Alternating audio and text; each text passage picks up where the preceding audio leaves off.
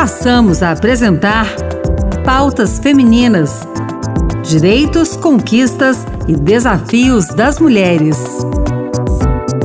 Olá, eu sou Ana Beatriz Santos e começa agora o Pautas Femininas. As mulheres são mais da metade da população brasileira, mas a presença feminina na política ainda está longe de corresponder aos índices populacionais. Nas eleições de 2018, por exemplo, apenas 15% das cadeiras do Congresso foram ocupadas por mulheres.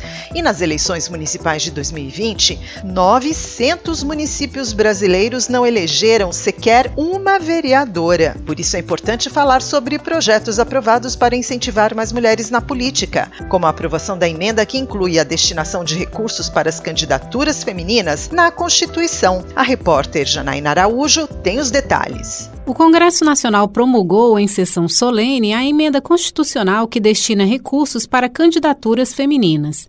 A Constituição Federal passa a garantir o mínimo de 5% do fundo partidário para a criação e manutenção de programas de promoção à participação política das mulheres.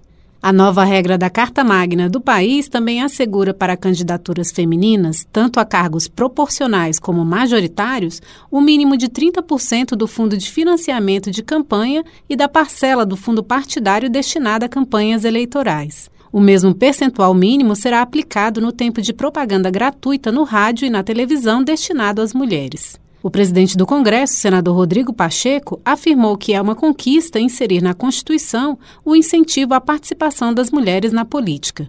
Ele manifestou sua expectativa com a promulgação da emenda constitucional. Essa é uma maneira concreta e efetiva de apoiar a viabilidade eleitoral de mulheres que se apresentam à disputa política. Primeiro signatário da proposta que deu origem à emenda constitucional, o senador Carlos Fávaro, do PSD de Mato Grosso, mencionou a importância da participação da mulher na política. O trabalho de inclusão cada vez mais efetiva das mulheres é a certeza que nós estamos dando paridade igualitária na política brasileira. Procuradora da Mulher no Senado, a senadora Leila Barros, do PDT do Distrito Federal, comemorou a nova regra constitucional. Nós estamos escrevendo mais um capítulo da história dessa luta secular de nós mulheres que travamos em busca de equiparação dos direitos. Esta é uma importante conquista, sobretudo em um país que, apesar de ter uma população majoritariamente feminina, não se vê essa maioria se repetir nos espaços de poder. Essa situação tem que ser revertida, porque sabemos quando mulheres e homens se unem em pé de igualdade, os resultados sempre apresentam melhor qualidade. Com a promulgação da emenda constitucional, também fica permitido o acúmulo em exercícios financeiros diferentes dos 5% dos recursos do fundo partidário para aplicação futura em campanhas eleitorais das respectivas candidatas. Um projeto em análise no Senado determina que a defesa da honra não seja usada como atenuante nos casos de violência contra a mulher ou feminicídio. Quem explica é o repórter Bruno Lourenço. O ministro do Supremo Tribunal Federal, Dias Toffoli, defendeu que a tese da legítima defesa da honra é inconstitucional, contrária aos princípios da dignidade da pessoa humana, da proteção à vida e da igualdade de gênero. Mas para a senadora Zenaide Maia, do PROS do Rio Grande do Norte, é preciso assegurar essa orientação nos códigos penal e de processo penal. Matar por, porque estava emocionado ou em legítima defesa da honra é uma coisa difícil de acreditar, dá o direito de matar. O senador Alexandre Silveira, do PSD de Minas Gerais, diz que não se pode depender de interpretação de juiz para evitar que assassinos de mulheres fiquem livres da cadeia. Hoje, a pena mínima de 12 anos para esse crime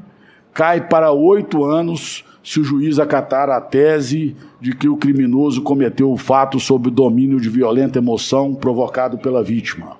A pena, assim, poderia chegar a oito, o que faria com que esse machista que matou a mulher iniciasse o cumprimento da pena no semiaberto é revoltante, inadequado e inaceitável. O projeto explicita que, no caso de feminicídio, não há atenuantes emocionais ou sociais e que a tese da legítima defesa da honra não pode ser utilizada como elemento de absolvição em tribunais de júri. A Comissão de Meio Ambiente aprovou a criação da Política Nacional de Direitos das Populações Atingidas por Barragens. A reportagem é da Marcela Cunha. A Comissão de Meio Ambiente aprovou a criação da Política Nacional de Direitos das Populações Atingidas por Barragens. O marco legal vai determinar os direitos de quem for impactado pela construção de barragens ou pela sua operação, desativação ou rompimento. Também define as responsabilidades do Estado e das empresas, além das formas de prevenção e redução dos impactos causados pela atividade mineradora no Brasil. A relatora, a senadora Leila Barros, do PDT do Distrito Distrito Federal alterou o texto aprovado pela Câmara dos Deputados para estabelecer as indenizações e reparações aos atingidos por barragens. Elas se aplicam em caso de acidentes e de impactos causados pela construção dos empreendimentos, como a deterioração de bens ou imóveis e a perda de fontes de renda. Para Leila, a nova versão está pronta para ser votada pela Comissão de Infraestrutura. Ele ainda vai para a Comissão de Infraestrutura, será um novo desafio, então estaremos juntos ali na comissão de infraestrutura para ver se conseguimos aprovar esse texto que saiu daqui da, da CMA e eu acredito que seja um, um texto que tem muito bom senso, atendendo de certa forma a todas as partes a comissão também aprovou o projeto do senador Humberto Costa, do PT de Pernambuco, que inclui na Política Nacional de Recursos Hídricos a vedação do uso de água de boa qualidade em atividades menos exigentes, como as agrícolas, paisagísticas e industriais, salvo quando houver elevada disponibilidade. Para isso, serão usadas águas da chuva e de reuso, que deverão ser tratadas e atender aos parâmetros de qualidade para o uso pretendido. O projeto também altera a Lei de saneamento básico para estabelecer que a instalação hidráulica predial ligada à rede pública de abastecimento de água também seja alimentada por fontes alternativas, como lembrou o relator da proposta, senador Jacques Wagner, do PT da Bahia. Ele, na verdade, visa a óbvia necessária economia de água, mandando que se tenha para usos de menor exigência de qualidade, vaso sanitário, etc, etc, o aproveitamento e reuso. Eu dou até como exemplo, quer dizer, óbvio, da iniciativa privada, o prédio que hoje abriga o Sindicato da Construção Civil Empresarial em Salvador, ele é todo feito nesses termos. Fotovoltaica, reuso, aproveitamento de água de chuva, etc, etc. A diretriz segue a adotada pelo Conselho Econômico e Social da ONU. O projeto será analisado agora pela Câmara dos Deputados. O Congresso ganhou uma iluminação especial na cor verde pelo Dia Mundial da Conscientização da Doença de Parkinson, comemorado em 11 de abril.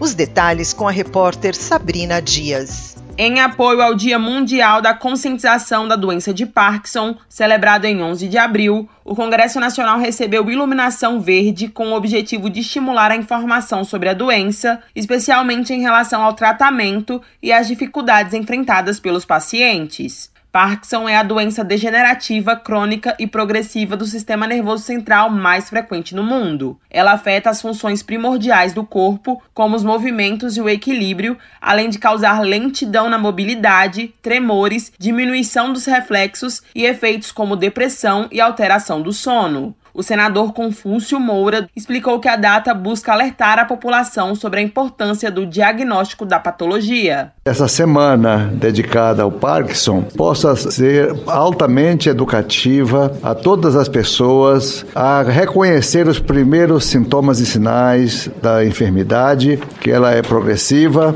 mas ela pode ser adiada, controlada e dá para se conviver por um bom tempo. É chamar atenção, orientar, educar e a promoção da saúde enquanto é tempo. De acordo com a Organização Mundial da Saúde, existem aproximadamente 4 milhões de pessoas no mundo com a doença de Parkinson, o que representa 1% da população mundial a partir dos 65 anos. O Pautas Femininas termina aqui. O programa de hoje teve produção e apresentação de Ana Beatriz Santos e trabalhos técnicos de Antônio Carlos Soares. Obrigada pela sintonia. Tchau, tchau.